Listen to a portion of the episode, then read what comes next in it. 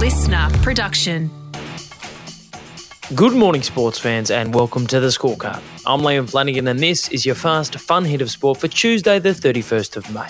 Today, a Queensland debutant facing an age old sporting dilemma, Liz Cambage denies explosive claims of racism, and the building beef ahead of this weekend's lightweight super fight in Melbourne. But first, Golden State is going to the finals for the sixth time in the last eight years. the Golden State Warriors won their way into the NBA Finals four days ago when they defeated the Dallas Mavericks in the Western Conference Finals, four games to one. And since then, they've been waiting. Why are we waiting? waiting to find out who they would face in the finals, waiting to see who would triumph in the deciding Game 7 of the Eastern Conference Finals, waiting to see if they have to tackle the Boston Celtics or the Miami Heat. And boy, was it worth the wait. Strus to make it a two-point game. Connect. Splash. Miami within two. An 11-0 run by the Heat. The Boston Celtics were home. They led from the opening tip and by as many as 17 points during the second quarter. But the Miami Heat weren't going to roll over, and with just 30 seconds on the clock, Miami pulled within two. And suddenly, their main man Jimmy Butler had the chance to win the game from deep. For the lead. Loose and Horford. Gonna have to foul. They do. Butler had a clean look, Jeff, and he went for the kill shot. An open three pointer left short by Butler, and the Celtics hold on. So Boston is headed to the finals for the first time since 2010, where the Warriors are still waiting. Still waiting. Game one is this Friday. Drop it like it's hot. Drop it. Like Yesterday, Queensland coach Billy Slater did as Snoop requested and dropped his team for game one of this year's State of Origin series. And boy, was it hot. In the process, Slater handed Origin debuts to four Queenslanders teenage sensation Selwyn Cobbo, Broncos forward Pat Carrigan, North Queensland's Jeremiah Nanai, and fellow cowboy Reuben Cotter. And it's with Reuben where Slater has created something of a dilemma. We got a big problem here, Roger. No, the problem's with Reuben, not Roger. You see, Cotter is facing a decision many a male athlete faces to play or to be bedside at the birth of a child. That's a tough one. Cotter's partner Mackenzie Falco is due to give birth to the couple's first child in the coming weeks, while Game 1 of the State of Origin series kicks off next Wednesday in Sydney. But at this stage, Cotter is in camp with the team and has opted for the old cross your fingers and hope for the best technique. And the upshot for Rubes is that in a few weeks, he'll either be a State of Origin player, a dad, or best case scenario, both.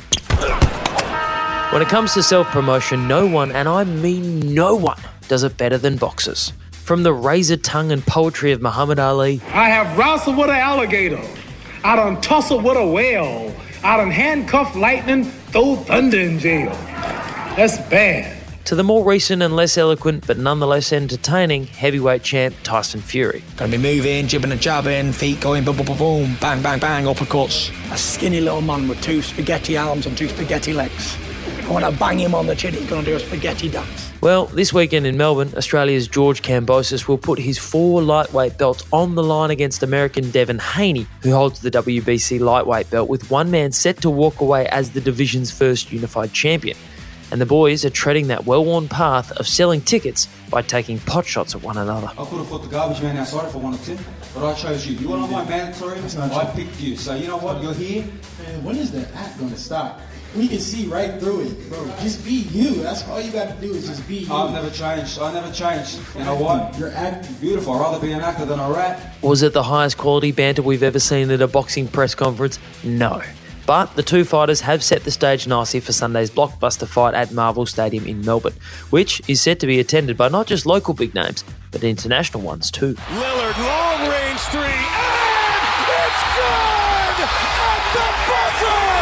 Damian Lillard, are you kidding me? NBA superstar Dame Dolla, aka Logo Lillard, aka Damian Lillard, will be ringside for the fight as a guest of fight promoter Lou DiBella. He's hoping Lillard gets to witness a good fight and something of a victory speech. Over the weekend, you might have read the explosive piece from News Corp which detailed what happened at the fateful Olympic practice game between Australia and Nigeria that saw Aussie star centre Liz Cambage not only withdraw from the Olympic Games, but basically rule out ever representing her country again. And then everything went to hell.